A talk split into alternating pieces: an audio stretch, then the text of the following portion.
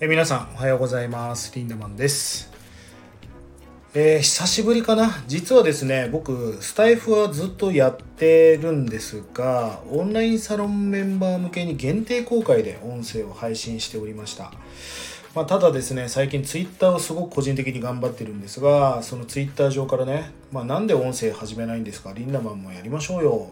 っていうかやってほしいというリクエストがですね本当に数十件来てしまいまして。まあそんなに求められてるならやるかということでまあこの音声市場今伸びてますよね。まあなのでちょっと音声配信をやろうということでちょっとね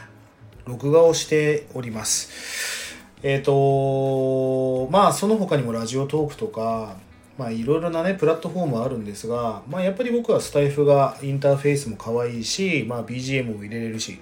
まあ、ただねちょっと難点はあの予約配信ができないっていうのがちょっと難点ではありますよね。まあでも非常に使いやすいなと思うんでちょっとスタイフで、えー、やってみようかなということでこの音声配信を始めてみようと思います。まあ予約はできないんでね何時何時っていうのはできませんがあの僕は気が向いた時に皆さんに情報を届けるっていうことをやっていきたいと思いますんで、えー、気長にねよろしくお願いいたします。まあちょっとまあローテンションというか、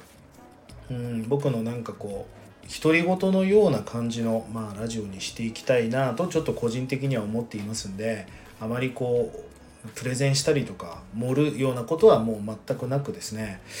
心の叫びだったり今感じてること思ってることなんかを配信してみようかなと思ってる次第です。さあ、えー、今日はですねちょっとシンギュラリティということについてお話してみたいと思うんですが皆さんシンギュラリティ聞いたことありますか？シンギュラリティっていうのは人工知能やロボットが皆さんの能力を優に超えていくっていう現象がシンギュラリティです。まあ近畿のニュースで言うと、まあ、ファミリーマートが全店舗無人化していくとかね。まあコロナになって、えー、僕たちはお金をあまり触らなくなりました。まあ電子マネーだったり。まあそうすることによってお金のパラダイムシフトっていうのが起きてるわけです。世の中の価値観が劇的に変わるという現象がパラダイムシフトなんですが起きてますよね実際に。でパラダイムシフトの中で生きていてもう今はもう ID とか Suica とか PayPay でしかお金を払わない。だとするんだったら銀行の在り方って変わるじゃないですか。そもそも駅前に銀行って必要なのかみたいな。いらないですよね。だってめちゃくちゃ家賃が高いわけだし。あと ATM の維持費だってとんでもなく高いわけです。まあそんな中福岡銀行がねみんなの銀行という銀行を出しましたが何でしょうね。もう Z 世代向けにパッとねもう何タップかで口座が開設できてもう通帳もいらないしアプリだけで完結してる。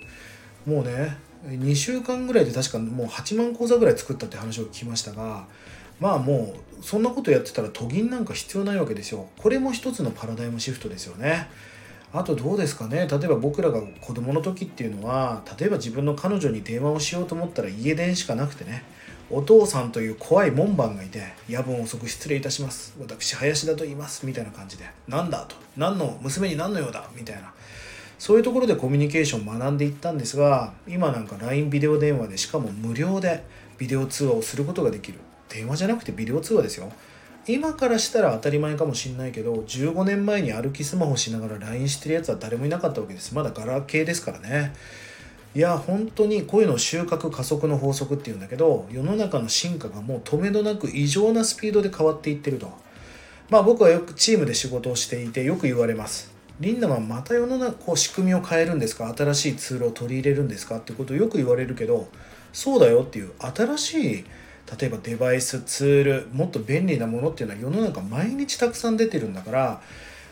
変わらなきゃダメですか？ではなく変えないとまずいよねって思うことがたくさんあるわけですよね。まあ、なので僕自身はうんそのパラダイムシフトシンギュラリティに対応していくっていうことが本当重要だと思います。2040年から50年も人工知能に僕たちはかなわないわけですよね。まあ僕はオンラインサロンの運営もしていますがサロンメンバーによくこんな話もしています、えー、ロボットにできない能力を高めていこうと。例えば何があるんですか？例えばコミュニケーション能力。あとは汲み取る力って言っていましたがなんと今表情筋を読み取るような AI もできているので声の嘘発見器だって作れるわけだから、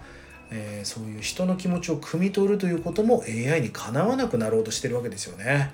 まあ、これからもしかしたらベーシックインカム制度が始まるかもしれませんしアフターコロナというかウィズコロナコロナと共生していくような時代になっていくのかもしれませんね。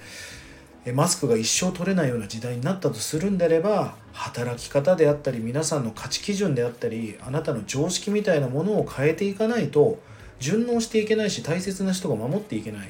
まあ、だからこそ僕はライフハックという効率よく仕事をし高い生産性を生み出すという考え方が非常に大好きで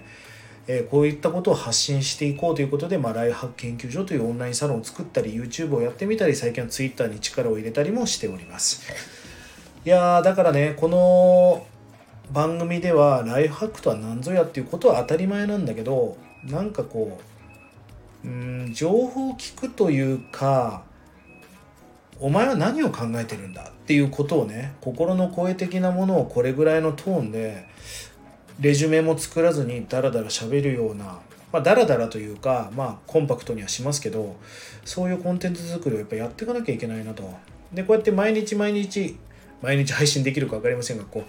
こうすり込んでいくというか聞いていく中で皆さんも感じることであったり刺激になることがきっとあると思うんですよね。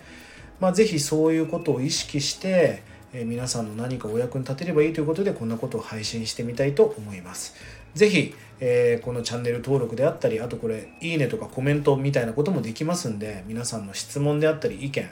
えー、そういったものもね僕の栄養になりますんでぜひたくさんしていただきたいなと思います。えー、なるべくね、え頻度高く配信していけるように頑張っていきますのでこれからもよろしくお願いいたします。ということでまたお会いしましょう。リンダマンでした。